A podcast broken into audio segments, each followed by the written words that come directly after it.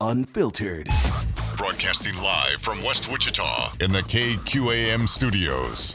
It's time for your weekend kickstart with Wichita's number one conservative talk radio host.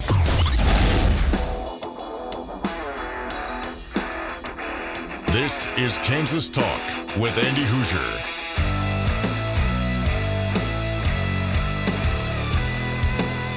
Another weekend is officially here. Holy cow. It just flies right on by. We are two weeks away from Labor Day. We are just about two months away from Election Day. And I know you are geared up, ready to go. And by the way, it's fall time ish, late summer, fall time, which means maybe if we could maintain the 70, 80 degrees over the next like three months, I would be so happy.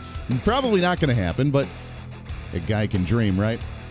Welcome into Kansas Talk. It is Saturday morning. It is time to get you up and moving for the day, get you pumped up, talk about some of the latest issues across the state of Kansas right here on Kansas's, Wichita's number one conservative talk radio show. Appreciate you hanging out with us today on Kansas Talk. I'm Andy Hoosier, 316 721 8255, 316 721 Talk.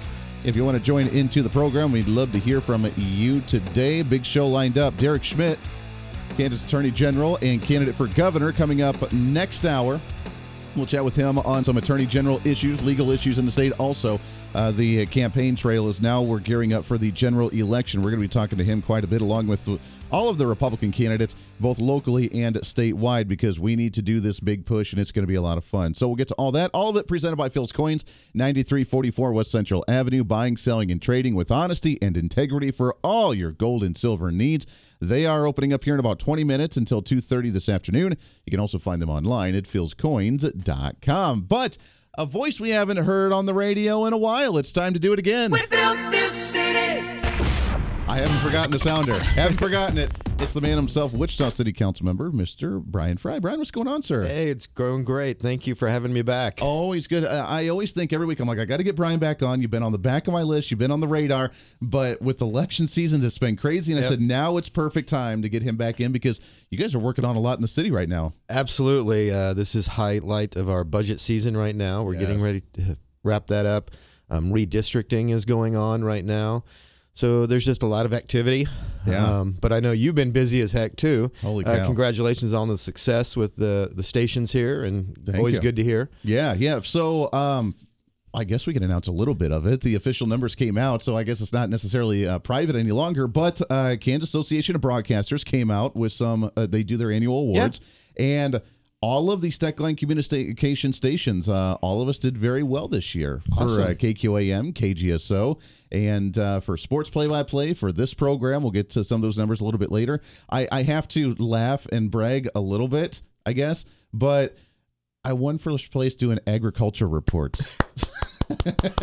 That's awesome. That's I was awesome. not prepared for that one. That's I cool. I, I I have to admit, I'm not. I I grew up ish on a farm, but uh, not the most um, intelligent on egg reports. But hey, uh, we appreciate. Uh, yeah, we appreciate Hey, it. So that's great. Bringing home the hardware is always great. Uh, my old TV days, the KABs were always fun to compete in, and Yeah. we always enjoyed bringing home an armful of trophies. So There it it's is. always great for staff morale, and it and again, it shows that you're doing good work. Yeah, and you're putting in the time, and it and it pays off. So congrats. It does. Thank you. Yeah, it's been a lot of fun. So we'll read those numbers. Uh, John Wright in the morning show during the week, he won some great stuff, along with some production work, sports play-by-play over on KGSO. So all around, we did very well with Very cool. Steckline Communications, and uh, we'll do some of that here. so I- so I can say I'm part of an award-winning team. You are part of an Yeah, award-winning awesome. team. We won an award for this program for Kansas Talk. So That's fantastic. yeah, that's great. So yes, you are part of the award-winning stand-up team here. Buckeye News Award. What, is that what it was? That's right. That's right. Something- WKRP? yeah, yeah. Well, you know, news broadcasting, they didn't like me for that one too much. I think they saw, thought I was a little too opinionated for that stuff. there we go. So the city overall, how we doing? I mean, we're we've we haven't talked really throughout most of the summertime here. Obviously, we have a lot of festivities going on. Oh yeah. Uh, baseball has been going on all summer long. We have, uh, uh, we did have Riverfest this year, which Yep. was exciting. So things almost getting back to normal. It's been hot, but I think it's been kind of exciting. Yeah, you know, people are very excited to get back out and enjoy life again after the shutdown. Yeah. And and again, you mentioned several things: River Festival, um, Wind Surge games, uh, WSU basketball, baseball, so forth. Right? Um, people are getting out and living lives again. Certainly, uh, inflation has put a little bit of a, a stop on some of that travel, but it's also allowed people to stay home and enjoy the attractions and the recreation that we have here. Sure. Um, our parks are bursting. Um, you see record numbers at Botanica and the zoo, and they've had some great success with some of the attractions that they've added. So it's allowed people to, um, you know, get reacquainted with their hometown amenities. Yes. and that has been great because we've seen people in our parks and in our um, attractions and been very busy. And Right. that also pulls from the region. You know, we're getting people from Salina and Dodge City and you know other parts of the state coming to Wichita, which again helps our restaurants and our retail and our hotels. And so um, we're really seeing um, good good um, traction that way. Our revenues are up. Our sales tax revenues are up, and that's been great. Much more than what we budgeted for. So that's helped our budget overall. Good. Good. So- Things almost getting back to normal there as well. Then. Yeah, of course, our expenses are up. You Right. know, between fuel and and employee cost. You know, everyone's struggling with the same issue, finding people, and it's no exception across the city. Um, all of our departments are short staffed right now. Sure. We're down about 50 officers in our police department, which is an issue. Um, we're short firefighters. We're short bus drivers. Um, s- staff all across the city. So we're all feeling those effects, and that's increasing our costs because we're having to pay more. So Sure. even though our sales tax revenue might be up, our cost of doing business is up. But nice thing is we just had a quarterly report. We're still balanced. We're still on track Good. to finish the year with a balanced budget. So That is that's good news. positive. Yep. That is positive. Yeah, absolutely. And like you mentioned, we are in the middle of the conversation. I know you guys have had at least one. I think another one coming up here for public uh, public input on the city budget. Correct? I mean, so we started the city budget process back in July, Mm-hmm. and we've had several public meetings, including an evening meeting for people that can't get off during the day. sure. Um, Tuesday will be our last public hearing, and we should adopt the budget on that date. There could always be a wrinkle, but um, we are uh, on track because we have to approve it by a certain date according to state statute. Okay. So right now the plan is to have our final hearing on Tuesday, hopefully a, a budget approval, and this would be for the 23 operating budget and the 10-year CIP capital improvement plan. Okay. Very good. Now, uh, what has been the conversation so far uh, from the public input? Has it been really the size of the budget? Has been the increase in salaries? Has it been trying to find new, uh, hire new individuals? I mean, what's been kind of the conversation? So most of our budget is made up of staff and salaries. Um, 53% of our budget is police and fire, Mhm. and 73% of our budget is police, fire, and public works. And almost entirely Wow. that is salaries. Sure. We are currently, um, we just last year did a new contract, three year contract with our police union. We currently um, just finished negotiating, and it's not approved yet, but um, with our Teamsters, which is our bus drivers, and we're currently negotiating with the fire union on a new contract. Okay. So that has been the bulk of the discussion. Um, continuing to address firefighter pay and making sure that we're competitive with cities in our region Right. that are comparable to us. Think of Tulsa, Kansas City, Kansas, Omaha, etc. Sure. Well, not just cities, but just the private sector as well. I mean, with uh, with different jobs. I mean, minimum Right. wage rates or just you know the the uh, benefits. I mean, you want to be competitive just with the private business around here too. Absolutely. Uh, that has been the bulk of the, the discussion is making sure we can afford to pay our, our people and be competitive. Sure. Uh, again, with the private sector. Um, the other issue has been obviously along those same lines, public safety, and that's facilities, making sure we have modern uh, police stations, fire stations, making sure they're sent, they're located in the right places so response times are less, and making sure we're making that capital investment in the facilities and the equipment that they need to do their jobs well. Sure. Um, always uh, roads. roads is the number one seems to be thing. the stickler there. Yeah. That is the number one thing I hear about as a as a council person is the condition of roads. Interesting. And when I first started on the city council, we were investing uh, a little over four million dollars a year in road maintenance. This budget will have twelve and a half million. So Wow. in seven years, we went from four million a year to twelve and a half. That's still not enough. Um, we have to continue to look at ways to uh, be more efficient with. We have 5,200 lane miles in this city. So 5,200 lane miles, 12 and a half million sure. doesn't go far enough. Sure. And then we also have um, issues with some parts of the city have dirt roads, and there's been a push to um, maybe address that. Now we're not going to be able to pave all of the dirt roads at once, but how can we start doing it in a way that is uh, reasonable and also still addresses the maintenance of the existing roads? Sure. So that has been a lot of the discussion this year. Um, but it, you know, it's it's a big budget. It's an operating budget of 265 million, I think, Sure. just about um, Well, now usually for the traffic and for the 276 million. Sorry. for the highways, you you talked about before. uh, This has been a while when you've talked about this, but kind of moving to different districts and spending the money on uh, different uh, on highways and roads and uh, and transportation in different areas, and kind of having a rotation. Is after you do something, you had a good few years to work on other districts, and then by that time it comes back, and it's just kind of a cyclical thing. Is that still kind of the even with an increased budget on on highways and roads? Is that still kind of the format that you guys are using? Well, what we've always done has been an equitable split. So we've tried to separate the budget into there's six districts, and uh, we have what we call our OP3, which is our, our preservation program for our roads, and we try to split it so that it, each district is getting about a sixth of that budget. Okay. Now, some districts have more asphalt roads, and other districts have more concrete roads. Concrete roads are a lot more expensive Sure. uh, to replace. And so that one sixth of the budget for that district doesn't go as far as a district that has asphalt roads. Sure. But we've tried to make sure that the budget is split equitably in terms of dollars. Because Gotcha. there's really not another way to do it. Yeah. So Yeah, it's tough. That is a tough one. Um, and I'm sure that, uh, like you mentioned, I mean, I don't know how many dirt roads are left in the city of Wichita, but about 100 miles. really, Yeah. Out of the 5,200 lane miles, we have about 100 miles that are not too bad. dirt roads. Yeah. And and again, the way the city funds residential roads is on your uh, specials sure. that you pay, and after so many years, you don't have those specials after it's paid off, and that's traditionally how it's been done. And so, how do we address those areas that don't have um, dirt ro- that have dirt roads? Normally, uh, uh, that neighborhood petitions to pave it, and then they get charged an assessment. Sure. And how do we do that for those disadvantaged neighborhoods? Um, maybe this needs to be addressed with this policy.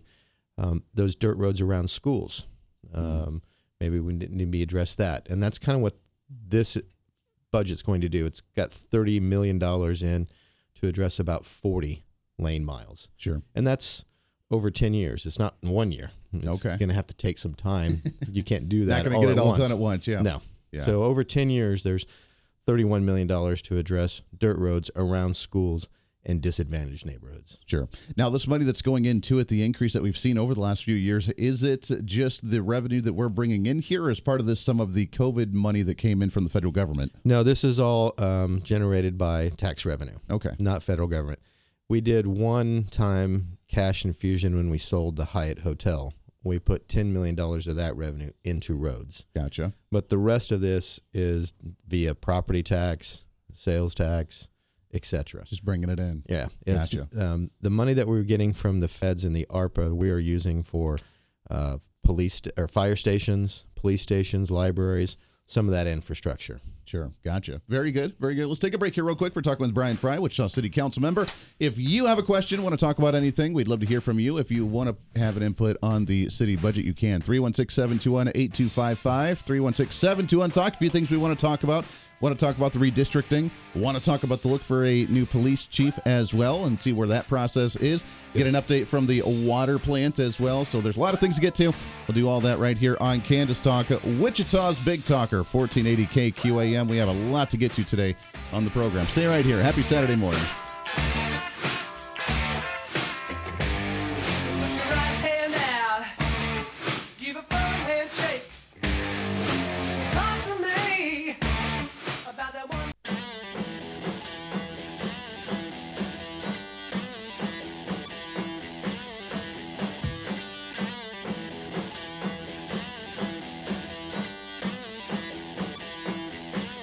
25 minutes past the hour. Welcome back into the program. Thanks for hanging out with us today on a Saturday morning. Wichita's Big Talker, KQAM 316 721 8255, 316 721 Talk. We're hanging out with the man himself, Wichita City Councilman Bryan Frye. It's been way too. When was the last time we had you on here? I want to say it was like springtime. Nope, hold on. Help so I turn on your mic too. Yeah. That sounds about right. It, it feels like it's been about four or five months. Yeah, I th- actually I think it was right before Riverfest. I want to say it was right before. Yeah, right that'd be around that about. May. Yeah. Yeah, good golly. Well, obviously, there's been a lot of stuff going on. Then we're talking about some of the city budget you guys are discussing right now. Uh, obviously, uh, which I was not aware of, the 70 to 75 percent of the city budget going towards payroll. Um, between police, fire, and public works, it's about 73, 74% just in those three departments. now, those are very large departments. Sure, and they're Um, kind pol- of important. Yeah, absolutely. um, police departments, uh, you know, between officers and administration, a little about 700, and firefighters are about 450. Yeah. So, and and we're short right now in both departments. So, if you know anybody that would like to be a police officer or a firefighter, we have go. openings. We have openings. I was going to ask you about that. How is the hunt going for? We'll talk about the police chief in just a little bit here, but just overall employees. I know that we have been down. I know the county's been down with their county sheriff's department Oh, as yeah, well. absolutely. Yeah. And they've been hurting, but how is the look and is it getting better? And I think with the budget, with you guys increasing rates, I think a little bit for salaries, maybe that's going to help or hourly rates. I hope so, definitely. Um, I think you're also seeing this in the private industry too. You're starting to see people come back to work. Yeah. Um, all of the government checks have stopped, and um, people are having to get back to work because of inflation too. Yeah. Um, I mean, it's more expensive now, and so people's pocketbooks are hurting, so they're having to go back to work, and you're seeing people do that, and it's not only in the public sector but also in the private sector. So that's good to hear that people are back to work because we wondered where they all went. Right. Right? They just all disappeared, and it's like, what happened? Those six million jobs that Joe Biden created. So, uh, so it is good to start seeing that, and, and you know we need them quick, desperately, Sure. um, because the safety of our community is very important, That and so um, that's why we're addressing payroll needs. And again, um, we need to.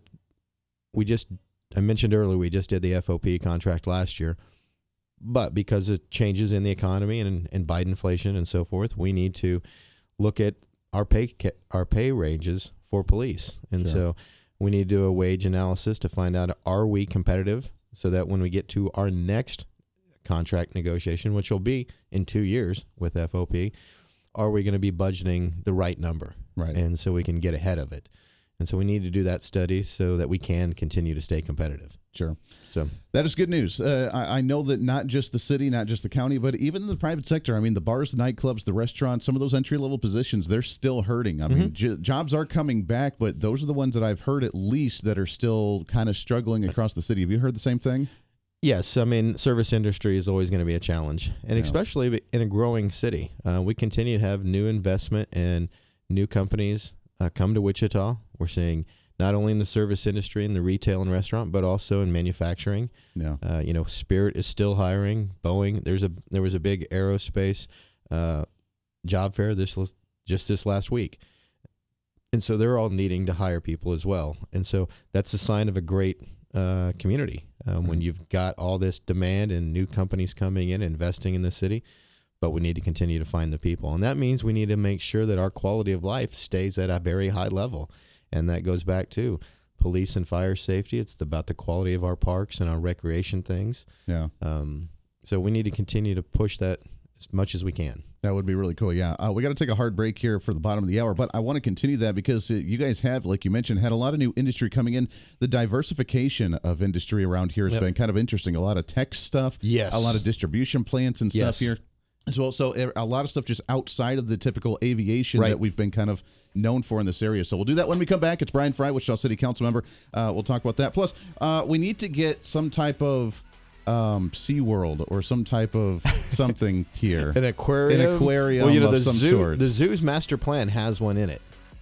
Oh, does it? Yes. I didn't But know it they're- had an aquarium. They're ex- well, that's their plan, but they're very expensive to operate. Yeah, well, yeah, I knew that, but one of these days, I've been missing to see an aquarium. I haven't been to one in years, and I told the wife, I said, "Where's?" I think the closest one's like Oklahoma City. Tulsa maybe? has one. Tulsa. Yeah. yeah. Work in progress. Yep. We'll do that when we come back. It's Kansas Talk right here on Wichita's Big Talker KQAM. Stay here.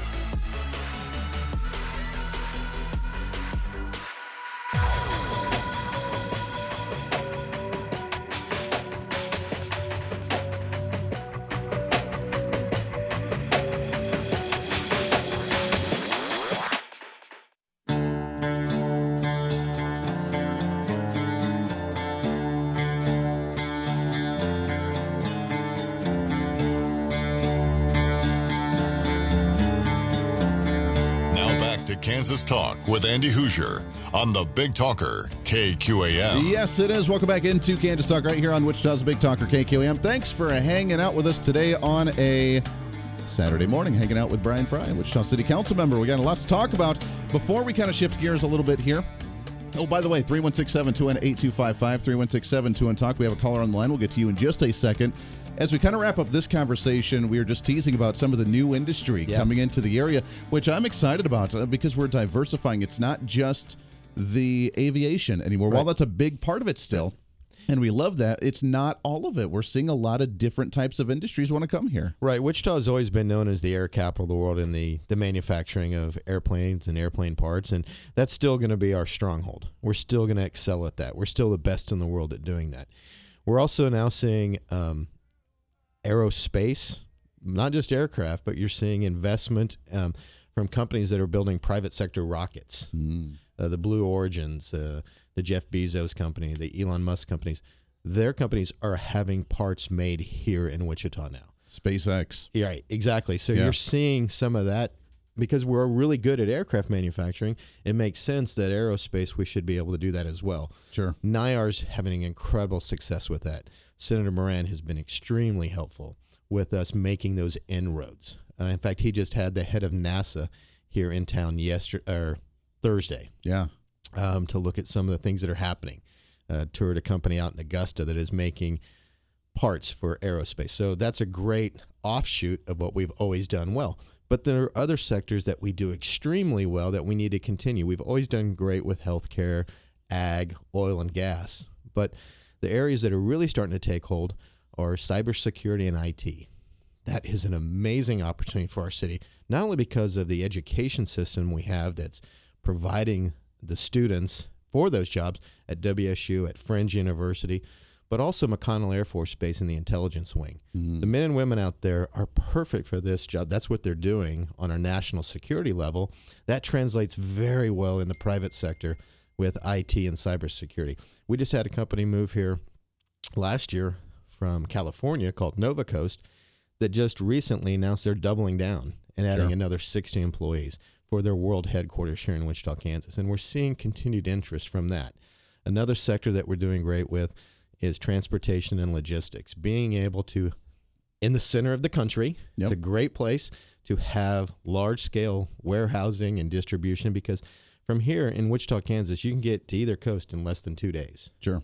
which is fantastic and saves you time and money on shipping. So it's a great place to be that hub. We've got a lot of open land, um, easy access, uh, right in the center of the country, and so we're seeing great growth with that. We uh, created an incentive program a couple of years ago for spec warehousing and being able because we had none. We Right. had no large scale warehouses, and we're I think we just approved our eighth one just uh, two weeks ago Sure.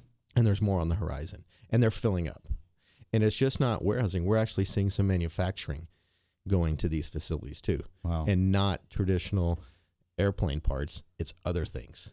And so um, we're seeing some really good success. Greater wichita partnership has done an amazing job of seeking out those opportunities of those things that we do really well and then finding those employers to move here or expand here Sure. It is great. It's great to hear that we are expanding in that sense because that's not only bringing the business, which is bringing a lot of money into the community and seeing us growing, but it's also bringing new people into the area as well. Absolutely, and that's what we need to have. That's the lifeline, the lifeline for this city is continue to retain our people, but also attract new ones. Are now that's the big question. Are we seeing retainment? I've seen national surveys of Kansas is one of those with a lot of people that leave the state every year. Is that coming from the Wichita area? So are our- we retaining or how are we doing that? Our growth has been slow.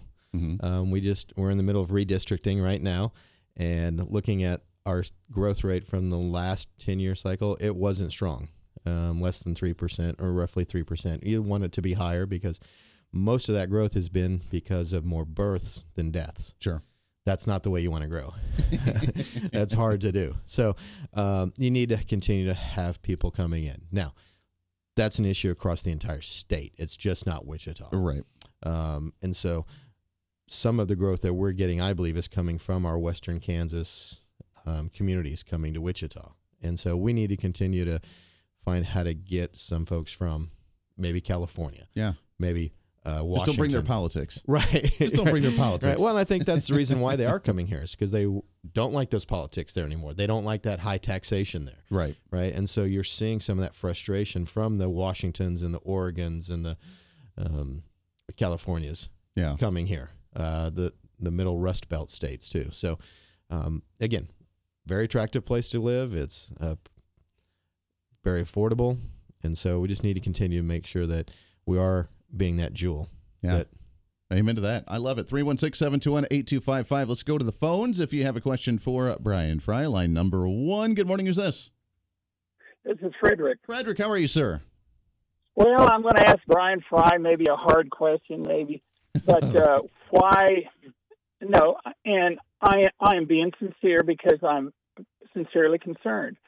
Why does the city of Wichita? Why is the city of Wichita allowing parts of downtown Wichita to be turned into a little San Francisco where you have tent city out on the sidewalks and people have to step over sleeping people to get into some of the businesses, and I'm talking about uh, north of uh, north of Douglas and around the Broadway Market and all that area in between that and uh, and Central Street because uh, that part is looking horrible. And if you go down uh, Broadway Street, uh, et cetera, like that, you see people lying all around on the on the ground and you see them urinating. And apparently they built something really super nice uh, for the black people downtown, but apparently people are going there and using the bathroom in that area. Oh, my. And why does why why does the city of Wichita not clean that up, or is it basically just this Brandon Whipple wants to uh, uh, turn Wichita into um, a little San Francisco? And I'm saying that very sincerely. I'm not throwing stones. It's just that this has been my uh, home for 77 years, and I don't like to see it going downhill like that. Thank you very much, sir. Yeah, that's interesting. No, absolutely, Frederick, and appreciate your comments. And it's a concern of everyone on the city council and the county commission, um, and all of our partners in our social services and nonprofits. It's it's an, it's a situation that continues to worsen.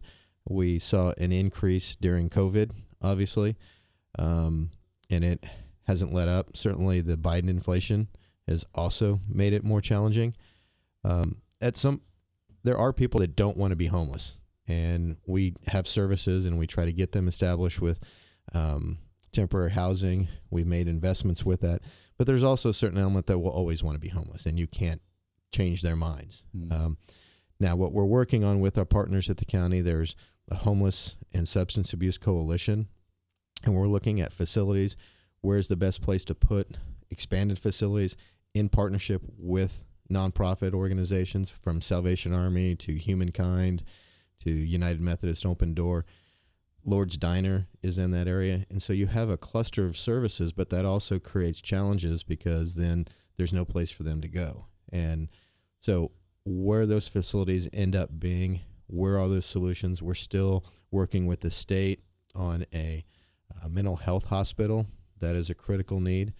Um, we've identified at least um, temporary need of at least 50 beds for that. There is no services along those lines right now. We need that.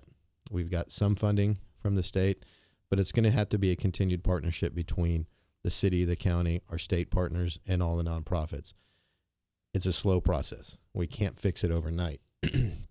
There's a money available that we have dedicated from ARPA towards this issue, and I know the county's invested in that as well.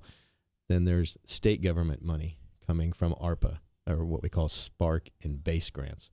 So identifying those locations, what is the right fit, what are the right services? You want to continue to have that cluster of services so that when people that are homeless need their driver's license or they need temporary housing, it's easy for them to go from one spot to the next. Yeah. And you do a handoff where you're helping them do those services and getting the need immediately. And so, um, long answer to say this is a number one priority, I believe, of all of the local governments in figuring out the best way to spend our money.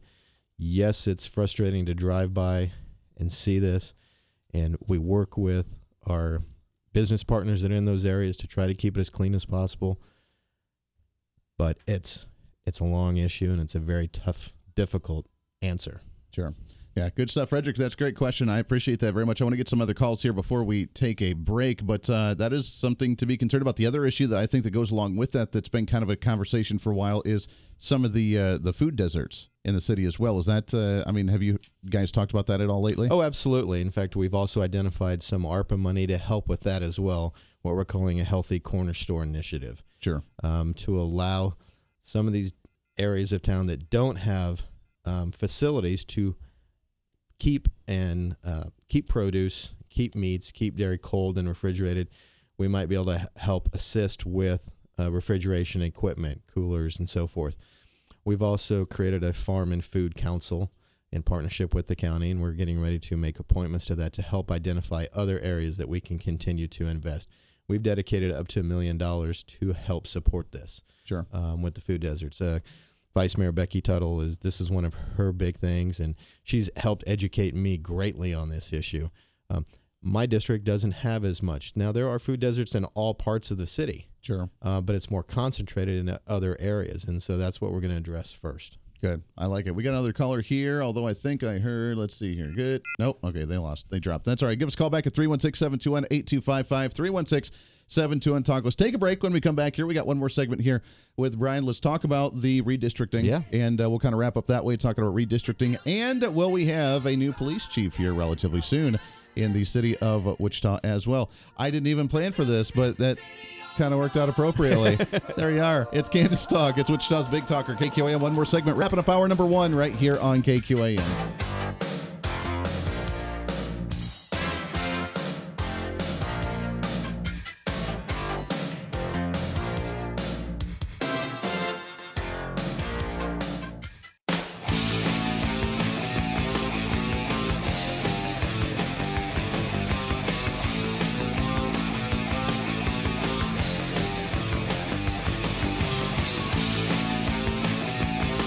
Show flies right on by. Hour number one just about wrapped here. Last few minutes with the man himself, Bryan Frye, Wichita City Council.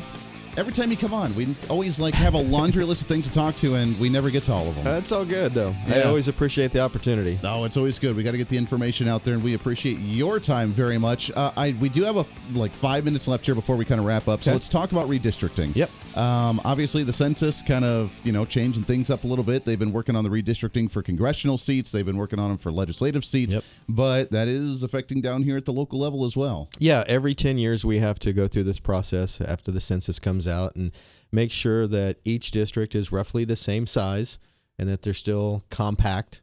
And we're doing that right now. Um, we appointed a commission of electors.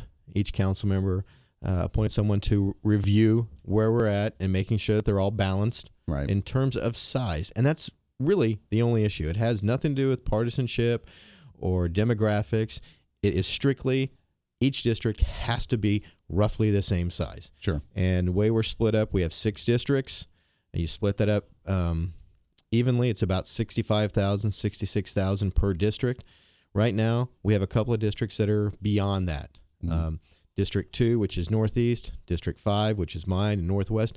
Those have both grown over the last 10 years. You And get so to cover more people now. Yeah. well, and but that means we're also a little out of whack. And so the deviation between District 5 and District 3, which has shrunk in terms of population, we need to rebalance that. And so that means District 3 needs to have some more people put into it. So you move a couple of precincts from another district into that district. Sure. And you typically do that from the district that's growing. okay. So it's really a simple math issue because it nothing else should weigh into the discussion. right. It has nothing to do with the, what you want to do though is you want to keep precincts together. You can't split up a precinct, Sure. and you want to keep areas of mutual interest together as much as possible. So, like a neighborhood that is heavily Latino, you might want to keep them together Sure. because they have a common interest.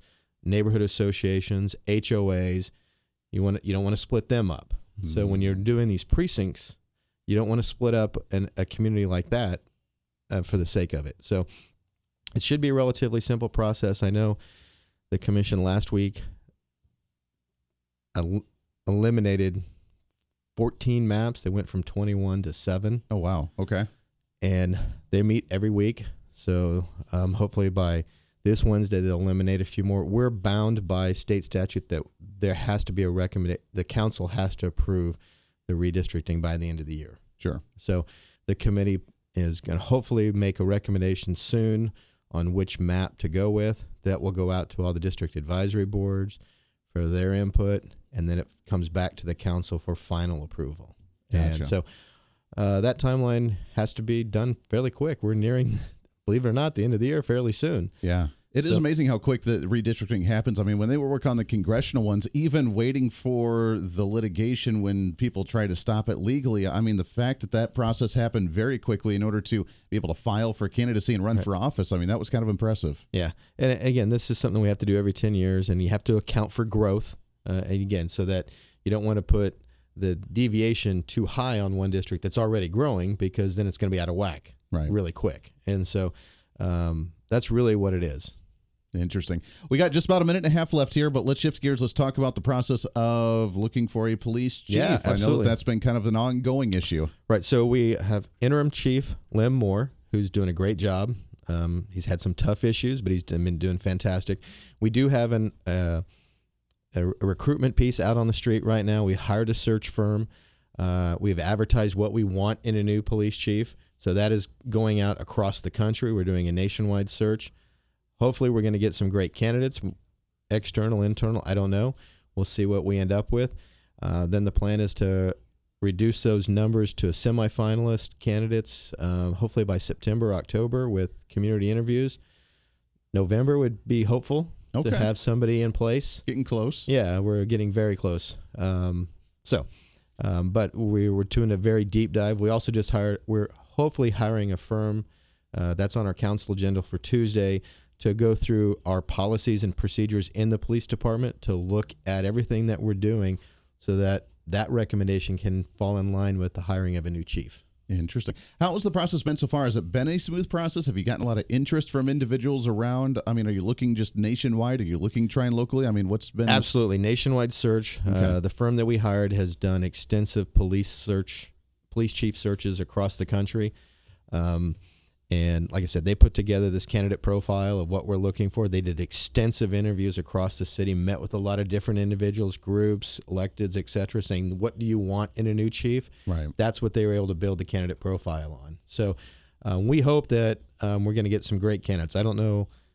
It's it's only been on the street for about two or three weeks, so Okay. I don't know how many we've gotten at this point, but um, hopefully we get quite a few. I'll apply. Ah, there you go. There you go. I'll work on that one. There you go. My uh, expertise in law enforcement. So I am I, very quick. I am starting my second go around of the Citizens Police Academy on Tuesday. Very cool. Um, I did this back in the '90s when it was an eight-week course. Okay. Now it's a 13 week course. Oh, my. Mm. Every Tuesday night for the next 13 weeks, um, going through every department. And I figured that was a good timing with the new chief coming on board to know exactly all the different pieces. All the stuff. Do you get to do the obstacle course as well, like law enforcement? well, I don't know. I don't think you want to see any video of that. I was like, we need to we need to witness this, or we need to do this. That would be fun. it was That's- hard enough going through uh, poli- uh, fire academy. Mm, Police academy might be quite as tough. that would be a tough one. I love it. Well, good. The process is happening. We'll get another update from you again here soon, but it's getting closer. We're a couple months away from possibly seeing a new police chief. But Absolutely. A lot of stuff going on in the city. We didn't get to everything we wanted to, but uh, it's always a pleasure. That just means we got to get you back on again soon.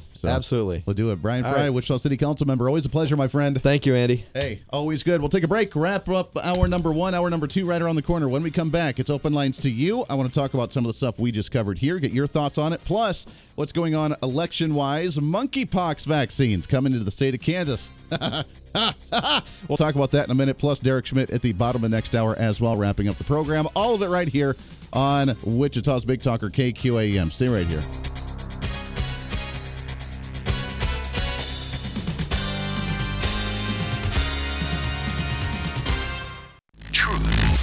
Unfiltered. Broadcasting live from West Wichita in the KQAM studios.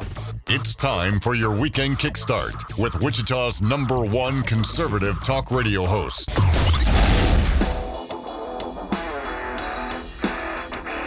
This is Kansas Talk with Andy Hooser.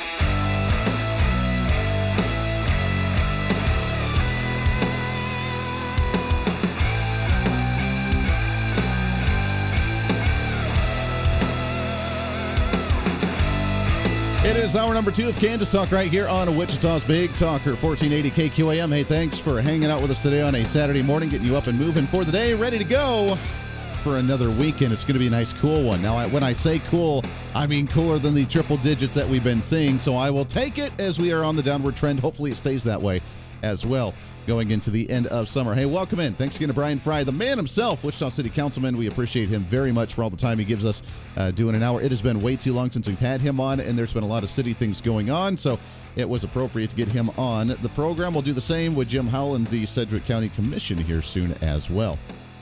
Which when we do that, it'll be kind of an election coverage. Pete Meitzner and Jim Howell, both up for reelection this uh, November. So we'll talk about those candidates. Also, we've had Ryan Baty on the program. We'll get him on soon again as he's challenging Lacey Cruz, the left wing progressive on our county commission. And uh, we need to make sure to show up to vote on that election because that could be. As Donald Trump says, huge and bigly. It's going to be the biggest election you've ever seen in your entire life. Welcome in 316 721 8255 316 721 Talk if you want to join in. Bottom of the hour in a little bit, we'll play our interview with Derek Schmidt, Kansas Attorney General and candidate for governor, as that is a big race as well. We need to focus a lot of time on that one. So we will do so.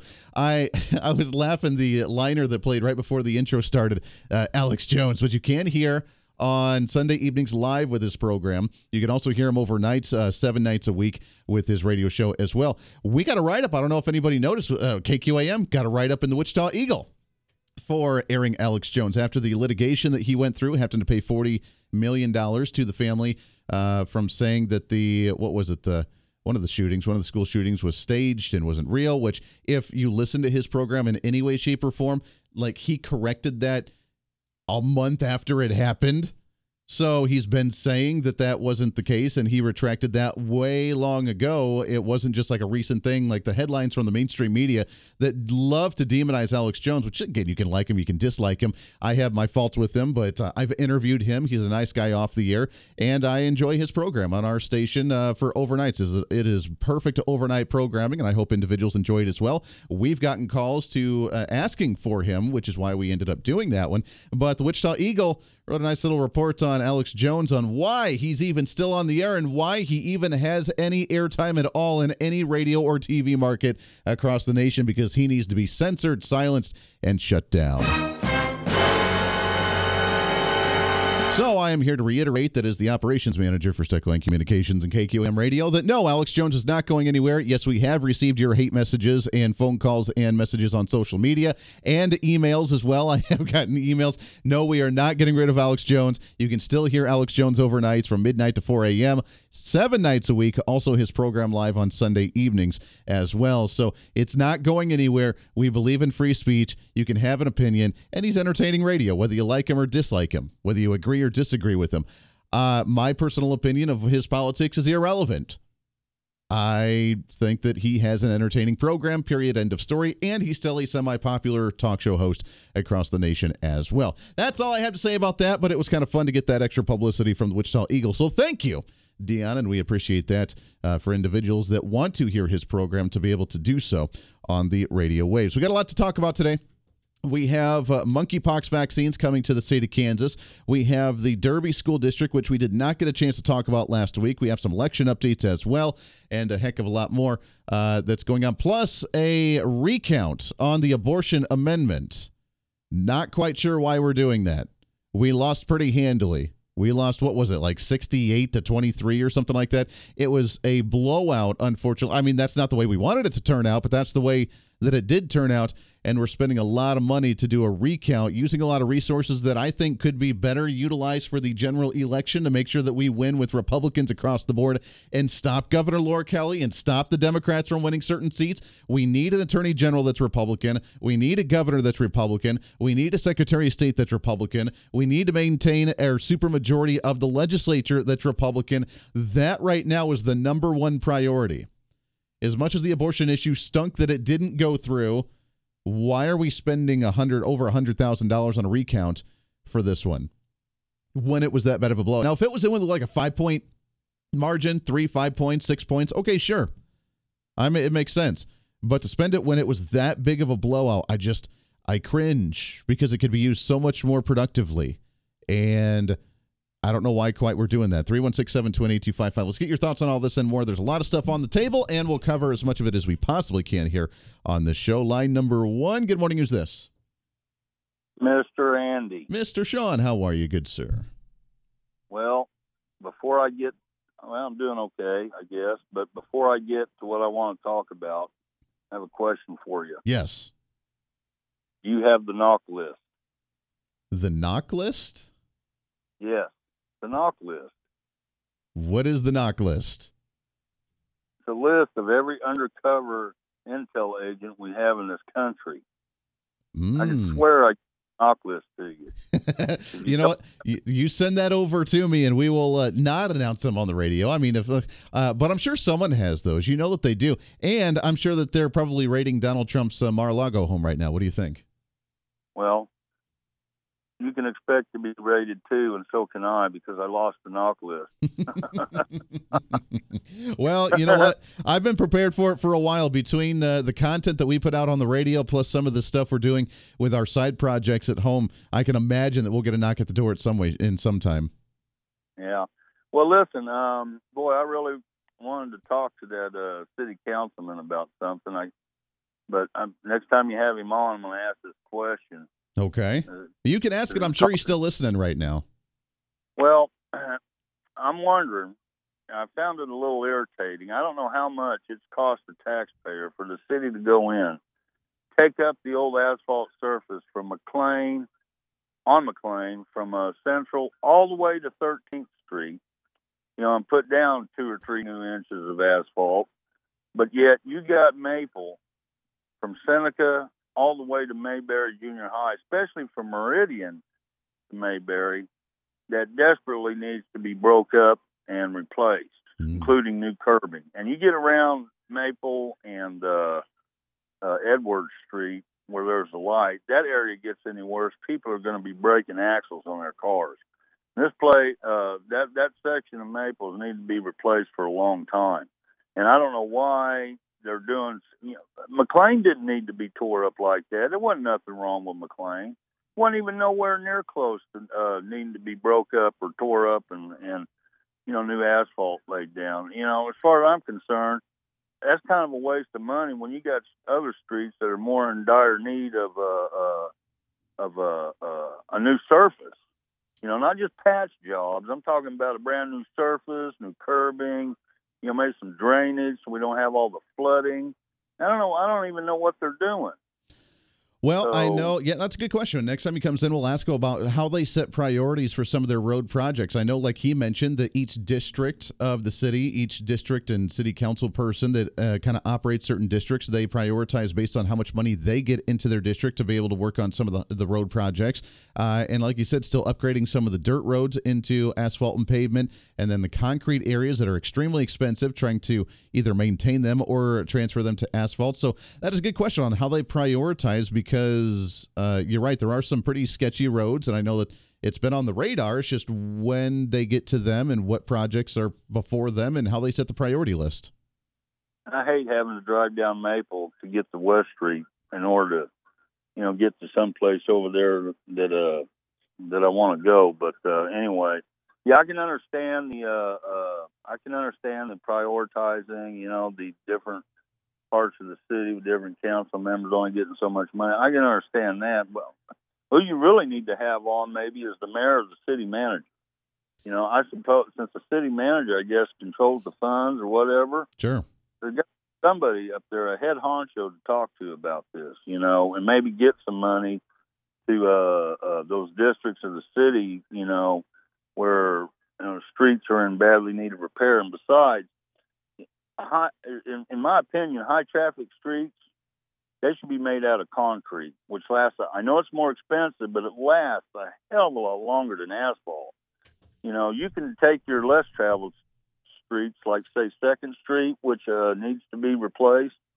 Uh, you know, you can uh, you can take up the old asphalt and put down new layer. That's fine because uh, that's not a high traffic street like uh, Maple is, and then some of your more busier streets. Mm. So, you know, boy, it makes me really wish I was in charge.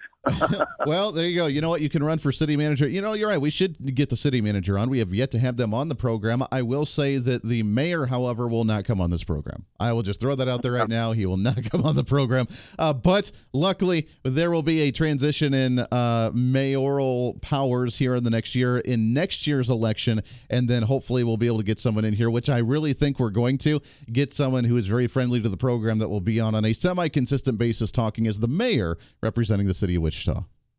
Okay, one more thing. Yes. Uh, once in a while, you've got uh, a couple of Joes on your show that I don't know. They own a liquor store or a brewery or something.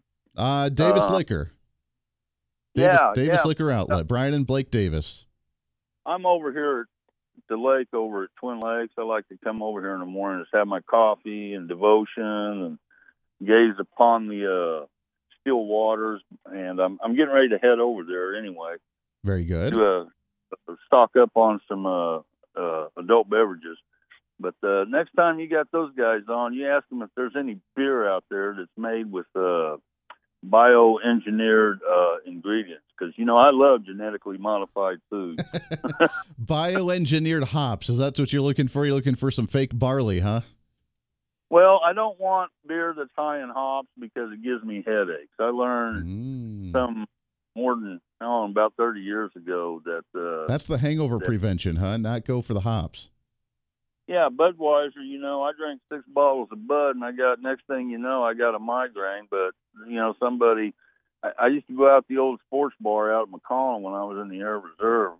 I'd go hang out over there and drink beer, and you know, somebody, uh, the, or the bartender out there that I knew said, "Hey, why don't you try MGD? It's lower in hops, and you won't get a headache." So I switched from Budweiser to There you go. MGD. But uh, Well, I will say yeah. that I was actually, it's funny you mentioned them because Davis Liquor Outlet, I just was texting them a little bit ago. We're looking at trying to get them on next weekend going into Labor Day the following week. So uh, we'll talk about some of the drinks to look for for Labor Day uh, festivities and Labor Day weekend. So I'm glad you brought it up. That's a perfect teaser. And I'm glad you're thinking about uh, a lot of the partners here with KQAM and the show. So, Sean, I appreciate it, my friend. Have a great weekend. I want to get some other phone calls here as we move through, but uh, good stuff. And I will definitely mention it to Bryan Frye the next time about prioritizing on some of the road projects. Let's go back to it. Line at number two. Good morning. Who's this? Hey, this is Dan from Pachyderm. Dan, how are you, my friend? I'm doing well. Uh, I have some sad news. Um, we lost one of our uh, Democrat representatives today, one of the better ones. Gail Finney passed away this morning. Mm, you know, I, I'm glad you mentioned that. I just heard about that a couple of minutes ago myself as well. Yes, Gail Finney, representative from the Wichita area here. Now, she did not seek reelection, so she wasn't going to be up in Topeka this next session, but sh- uh, she just passed away yesterday? No, I Uh, heard this morning. This morning. uh, Oh, this morning. So it just recently happened. Wow. Well, our thoughts and prayers go out to Yeah. her and her family. How sad. She was a past adversary. I ran against her a couple times, and uh, she was always a gracious lady. And uh, Mm, and I've worked with her several times on different projects, and she always appreciated my ideas. And sure. and, uh, and I'm going to miss her. Yeah. No, I, I thank you very much for bringing that up because I, I, I, you're right. I just found out about that a couple minutes ago myself, and uh, how sad. Now I had heard. I don't know. I, I, I don't think we've ever had her on the program. I didn't get a chance to speak with her at all, but I had heard that she had had some medical issues prior. I'm not sure. Okay. Um, we never spoke about that. We've spoken several times in the past couple months, but uh, never got that to that point. Sure. Okay. Well, thank you for bringing that up. And yeah, got, uh, uh, thoughts and prayers to her and her family and everybody involved. And uh, yeah, how sad. We lost a great uh, a great Wichita today. All right. Thank you, Randy. Hey, amen to that. Appreciate it very much, my friend. That's uh, yeah, very sad, and uh, uh, it is it is a travesty there. Thoughts and prayers go out to Gail Finney's family and everybody involved there, and uh, thoughts and prayers to everyone involved. Let's take a break here real quick. 21 minutes past the hour. When we come back, I want to talk about some of the issues uh, going on here in the state as we get closer to election season. Plus, we'll play our interview with Derek Schmidt here right around the corner as well. But thank you very much, Dan, for bringing that up and letting us know what's going on. Lots to get to. Open lines to you for a few minutes here as we get to the bottom of the hour, right around the corner here on Wichita's Big Talker, KQAM. Stay here.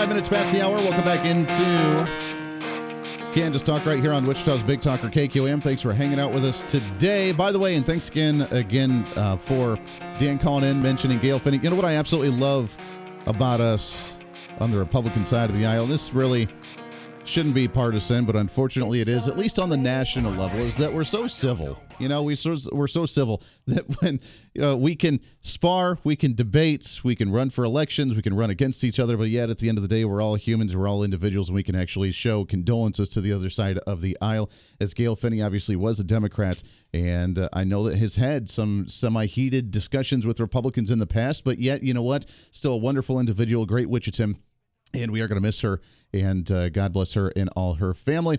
It's not what the media likes to run with because they love that division. So i'm sure that someone's going to you know run a report somewhere saying how republicans are praising the fact that a democrat's gone and that's not going to be the case in any way shape or form. And they can't because we are the party and the humans of civility and god bless that and i appreciate that. Uh, on the election front let's get into election time. It's time to meet the candidate.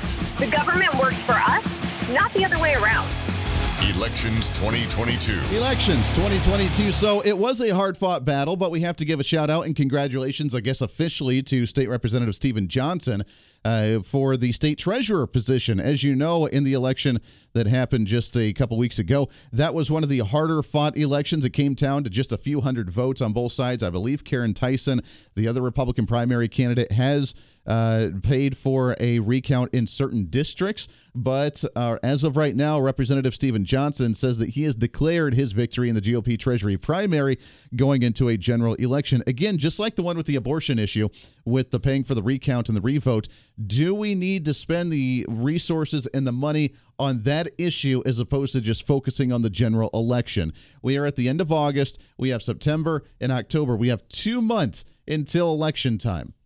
It should be all focuses on looking forward to what's happening in November to make sure we maintain Republican majorities across the board in the legislature, our Republican governor, our treasurer, our secretary of state, our attorney general. All of these need need to stay Republican.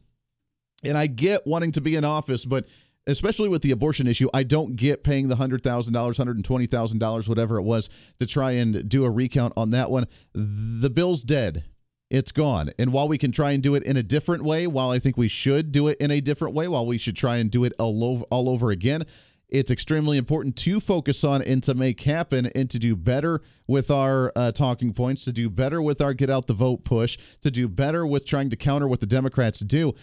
We need to focus on that, but to spend the money for a recount when you lose by 40 points, that's a uh, to me that's absurd. That's insane. Why would you spend the money on that? Caryn Tyson, the same way, paying for the revo- uh, recount on that one. It's closer. Okay, I get it. At the same time, can't we focus on the endorsement, stepping down, the condolences, the union, the uniting of the Republican Party, and then being able to move forward into the general election. We have to win these.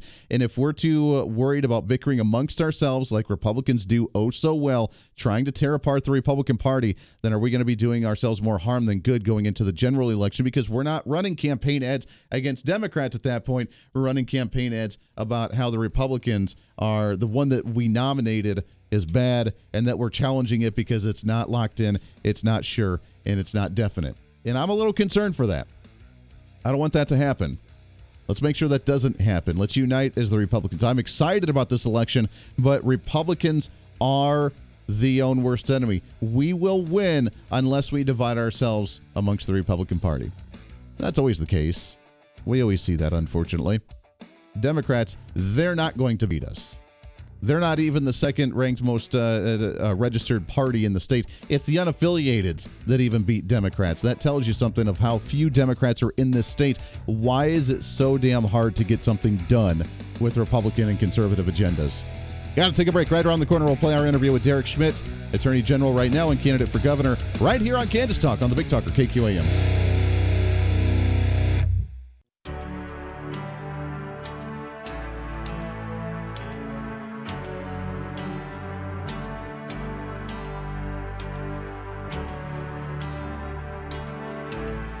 You're listening to Kansas Talk with Andy Hooser on the Big Talker, KQAM. Welcome back into it on the home stretch here. Last half hour flies right on by. Welcome back into the show. Thanks for hanging out with us today. So much more we want to talk about. So much more to get to. But we do the best we can on a two hour program every single morning on a Saturday, getting you up for the weekend. We are two weeks away from Labor Day. Can you believe it? Holy cow. Let's shift gears a little bit, get into our election coverage. It's time to meet the candidate. The government works for us, not the other way around. Elections 2022. Elections 2022. We sat down just a couple days ago with our current attorney general talking about some legal issues. Also, uh, talking about the campaign for the run uh, for governor, Mr. Derek Schmidt. And this is what he had to say right here on Kansas Talk. Derek, how are you, my friend? Andy, I'm doing great. Good to be back with you. Always a pleasure to chat with you. A lot of things going on. Let's talk about some of the legal issues right now. For some reason, Governor, we're back into the fall school semester now. We're getting things back in action here in the state and across the nation, which means we're having more discussions again about COVID 19, mask mandates or vaccine mandates, and what to do with children again, and monkeypox in the state. Where are we? Because I know we're still battling some of these legal issues on the mask mandates across the state. Well, we're not going back. That's the bottom line. You know, one of the things that's gotten lost because the, the national press has stopped covering it, but we, we fought all of those federal mandates. Remember that from back in the middle of the pandemic? We fought against the uh, federal contractor mandate, the OSHA mandate, the CMS mandate, the other Biden administration mandates, Head Start. Those are all still ongoing legal battles. That's what's dropped out of the headlines. The Biden administration is still fighting tooth and nail to try to reimpose some of those mandates. The latest is the airline mandate Wow. that we have blocked by a federal court order, and they would like to uh, to bring back. So we are still holding the line on all of that, and uh, we are fighting hard. The bottom line is we are not going back. It is unfortunate we're still having to battle these things, but why are we? I mean, I looking at some of the science now, and even the FDA and the CDC and the USDA is all coming out and admitting that unless you have these N95 masks, these specific ones, the regular masks didn't really do a whole lot in preventing COVID 19 and the spread of COVID 19. And now they've changed their policies to really say that even if you get if you contract COVID 19 or if you test positive, you don't need to quarantine, or at least you don't need to quarantine for a longer stint of time like we usually did. They've kind of relaxed everything and said just get to normal, but yet we're still battling this mask mandate issue. Well, that's true, and, and particularly the federal mandates that had no business ever being around in the first place. I mean, all, all of them were challenging, but the worst were the ones that were ordered from Washington, as if the federal government had that authority. And so, uh, you know, I, the Biden administration just has a very different view of uh, its power than most Americans have, and I believe that the Constitution has. And so, uh, we are fighting to hold that line, and I am very optimistic we're going to be able to. That would be really nice. Now, some of the other issues going on here in the state of Kansas outside of the federal issues, because there's a lot of federal issues we could get into right now, but I want to talk about some of the things down home here, especially one on autopsy services. You've uh, really commented on this issue uh, of uh, an entity, uh, one of these corporations doing uh, doing business in this autopsy issue. Talk about this because I don't think people know the story that's going on here. Well, this is a specific case that we have prosecuted at the Attorney General's office, an enforcement action we brought. We've been working on it for years. It was a lengthy and complex investigation to get to this point. But the bottom line is there was a fella uh, out of the Kansas City area who uh, ran a, a group of companies that, generally speaking, provided autopsy services and some related pathology uh, uh, services, forensic science services. The problem is uh, nobody involved was actually qualified to do any of it, any of it. And uh, you know, there were it was terrible for the victims because you had people who had lost loved ones. You had these folks performing autopsy services. They were being paid to provide them. Then it turned out that their reports were functionally worthless because they weren't uh, qualified experts, despite having led people to believe that they were in fact qualified to do this work. So we wound up bringing uh, a couple of cases against these folks. One was a consumer protection case that we just resolved. They are now permanently shut down and prohibited from operating in the state of Kansas and have been ordered to refund a whole lot of money to individuals who had paid for their their worthless services. We also have separate from that a criminal case pending that uh, involves essentially a theft case, involves them taking money from some public entities to provide services that weren't uh, weren't worth the paper that the reports were written on. And then the federal government also has uh, brought federal charges and uh, obtained a conviction, criminal conviction. That sentencing will be coming up here, I think, in about a month. So, you know, it's a terrible example of a of a fraud case that um, Uh, we were able to finally rectify. Obviously, we wish it had never happened in the first place. That's true with every criminal action or fraud action. But uh, we've been able to bring a modicum of justice at the back end. Sure. It is a little concerning that they're doing things they're not supposed to be doing, practicing stuff they're not supposed to, especially when it comes to an autopsy like that. I mean, that's that's a little disturbing to me.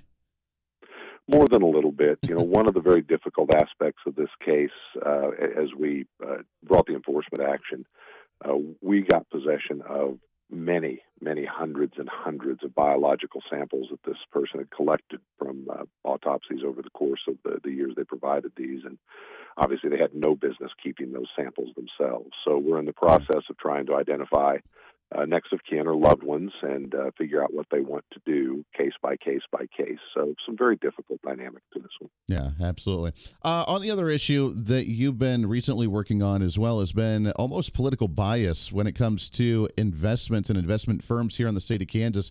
Uh, for those that want to invest their money, but making sure that that money is being used in an appropriate way by um, not investing in a political agenda from the actual firm. To me, again, that raises red flag on where my money's going, and if we are putting money in certain places, uh, that it's going to be used appropriately. Absolutely right, Andy. You know, there's something called ESG. It's starting to get a little bit of buzz out there as people realize what what this is all about: uh, environmental social governance. It's the idea that uh, private entities, corporations, ought to be for, or other corporate entities, other private entities, ought to be forced uh, to make decisions not just upon uh, the finances, dollars and cents, but upon a political agenda, a social agenda, an environmental agenda. And, you know, it's one thing if you're a family owned private business and you want to set up your own priorities for how you operate, that's terrific. Nothing wrong with that. It's quite another thing when either a federal agency starts to order corporations to elevate these political judgments uh, uh, above their, their individual you know, financial judgments, or when you have uh, pressure groups that go to major major corporations and get enough leverage over them that they start to force them uh, to adopt these practices. And so we've been really pushing back on that. At the end of the day, for example, companies that manage the state pension fund or manage other public funds, their principal and only objective ought to be to minimize financial risk and maximize financial return for the client, which Yeah. in those cases are the taxpayers um, not to advance some type of political agenda with uh, with money that they're entrusted with. Sure. Well, that's exactly what it's supposed to be. I don't understand. I mean, again, we can, and we've talked about the energy issue here uh, quite a bit and the alternative energies. I mean, investing in that stuff is cool if there is a demand for it, and there is some sort of a demand for it. Uh, but at the same time, is it efficient enough to actually run society? It's not quite there yet. Yet we're pushing it at the federal level, so it seems almost more like a political agenda as opposed to like, oh, hey, this is going to be a great investment for you if you sink your money into this. Nothing wrong with advocacy, nothing wrong with believing in, in change or a different course of action. That's the American way on all kinds of subjects. But there is something wrong when uh, that sort of thing uh, becomes substituted for the fundamentals. And the fundamentals in the financial markets are focusing on return and risk. And, uh, and that's what we trust uh, financial managers to do. We don't trust them to take our money and, and uh, you know, work on their own or somebody else's political or social agenda. Yeah. Uh, on the energy front as well, I know we've talked about it before, but I'm sure it's still kind of lingering out there. The the uh, investigation onto that extreme cold front from last year and the high utility bills that we saw and the $600 per cubic foot natural gas uh, that we saw. I mean, are we getting any further on that? Have we heard anything else on on those investigations on where we're at on why prices skyrocketed so high like that? And to make sure now that we're going into a year where they say that we could see another extreme cold front this winter, that we're not in the same situation again here in the state. Yes, is the short answer. That investigation is very active. It's ongoing. As we talked about before, we've retained uh, specialized counsel, actually one of the largest firms in the country, uh, that's helping us sort of sort through the voluminous data and the very complicated uh, gas market that uh, we believe some players have used to sort of throw chaff in the air and, and hide uh, the conduct that we think probably was unlawful. So that investigation remains very active. Uh, it is ongoing. Uh, it will almost certainly outlast my service as Attorney General. It's a very complex investigation, but we are making uh, good headway, and I hope to have some progress on that uh, to report uh, at some point in the foreseeable future. Cool. I've told folks, uh, you know, I've told our team, your mission is to stay focused like a laser beam on your mission, which is to figure out what happened, what's provable, gather the evidence, and uh, and and move us to wherever we need to be in terms of enforcement of the law. Uh, the politics or something else that'll just have to, you know, play out over the top of that. But nobody should get distracted by the political worries. The mission is to do what's right for Kansas consumers. Yeah, that's what it's all about. We're talking with Kansas Attorney General Derek Schmidt, also candidate for governor here in the state. Let's shift gears to elections here for the last few minutes, and I appreciate your time as always. How's the campaign going now that we've gotten past the uh, primaries in the state? We've got our candidates. We're moving forward. We're just a couple months away from the general election. How are we feeling going into the early part of the election here? Yeah, things look great, Andy. I mean, it's uh, uh, you know we're we're sort of getting ready to round the post here at Labor Day and go into the final stretch of the election and the straight run, the sprint to November the eighth. Um, we are in a very strong position. I'm very honored to be the Republican nominee for governor of our state. I'm mindful of how much uh, trust and hope uh, Kansans have placed in me. We're going to, you know, carry that burden every single day, and uh, I believe we're going to win this race. Uh, things look very good. You know, it's it, it, at the end of the day, uh, Kansas is a state that wants common sense leadership with conservative values, and that's what we're offering up. That's what Kansans, I believe, are going to choose. Yeah, amen to that. You just got to be careful because it seems like uh, current governor Laura Kelly may just steal the platform if it seems like it's a popular idea because she seems to have done that over the last year so far. Well, you know, certainly uh, the governor's tried to change her stripes in the last year. It's an election year, and so now she's for you know everything popular and taking credit for everything anybody's ever done that's good. But look, the bottom line is Kansans know better. They know that she was entrusted with four years of the governor's office. She squandered three of them, and then she spent the last one scrambling to try to spiff up her image. I just don't think folks are going to buy it. Kansans understand that if there were a second uh, administration, four more years of the Kelly administration, it would look a whole lot more like the first three years than it's going to look like, uh, you know, this political year where she's tried to, to dust up her image. Yeah, exactly. Talk about real quickly the state of the Republican Party here. Now that we have our candidates, we have Scott Schwab again for Secretary of State. We have uh, Chris Kobach, who's running for your current seat with Attorney General now. We have, you know, these these great candidates all across the board. You running for governor, kind of heading that up. Is there union in the Republican Party right now? I hear a lot of different listeners asking all the time about, you know, running as that full on ticket, having the, the Republican Party united as a front against the Democrats. Are you feeling that unity and are you confident in the strength of the Republican Party in the state of Kansas moving forward for this year? Yes, all of our nominees, uh, we're all working very well together. We all understand that uh, at the end of the day, the Republican Party has put forth, it's made its decisions, put forth its nominees for different offices. Uh, and we are going to offer Kansans a choice between the Republican Party, which can offer up common sense leadership with conservative values, or the Democrat Party, which is, you know, the Joe Biden, Nancy Pelosi, Chuck Schumer Party. Uh, people choose political parties for a reason. And folks like the governor, they can try to hide from that. They can pretend they're not Democrats. They can pretend that they're a different kind of Democrat. Nonsense. At the end of the day, this is a choice between uh, the type of leadership we can offer, which is more conservative, or the type of leadership that the other side is going to offer, which looks a whole lot like the debacle on the Potomac.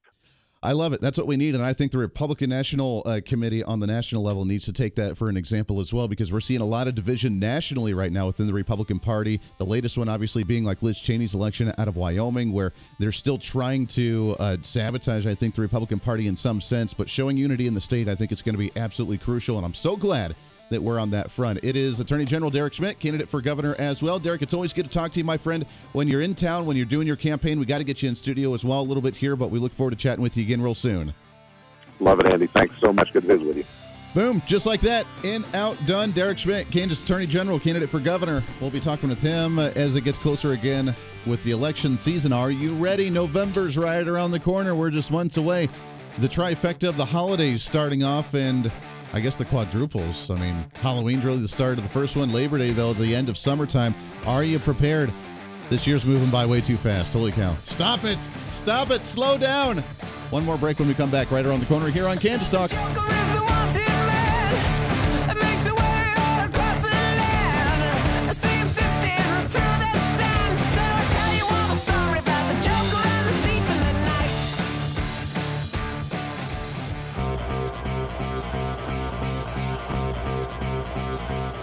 Talking again with the AARP, with the Fraud Watch Network, Retirement Calculator, uh, whatever, trying to get involved in the community, whatever you can do, check them out, aarp.org slash KS for the state of Kansas. Also find them and follow them on their social media as well. And Mary's back online with us this week. Mary, how are you today?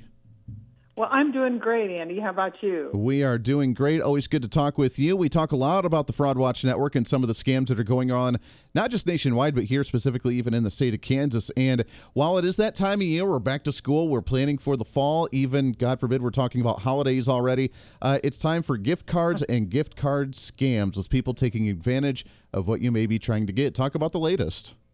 Yeah, you know, everybody likes to receive gift cards. They're a fun thing to get for your birthday or an anniversary or something, but people have to be careful when they go buy them about the reason behind them buying them. so, um, gift cards are great, but um, we want people to be aware of some things.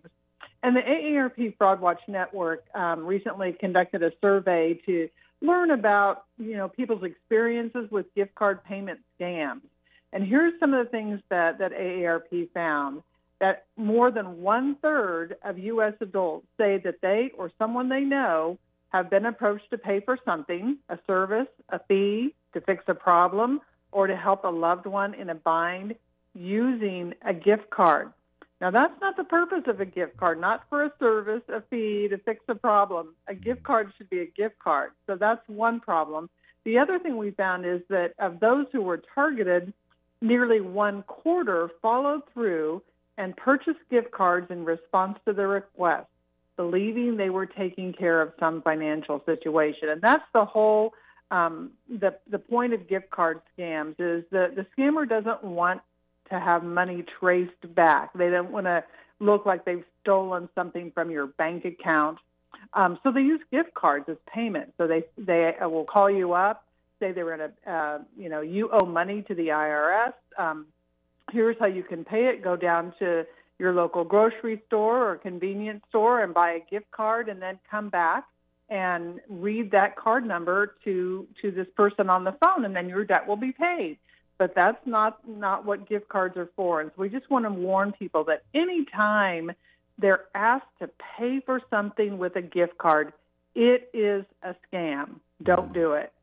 That is some great points. So you're right. The gift card is meant for the gift card to send forward, you know, to go out to dinner, go to a restaurant, go have some time and go have some fun, whatever it may be. But uh, yeah, trying to pay for things, trying to pay for a bill, trying to send it to somebody, that should be an automatic red flag.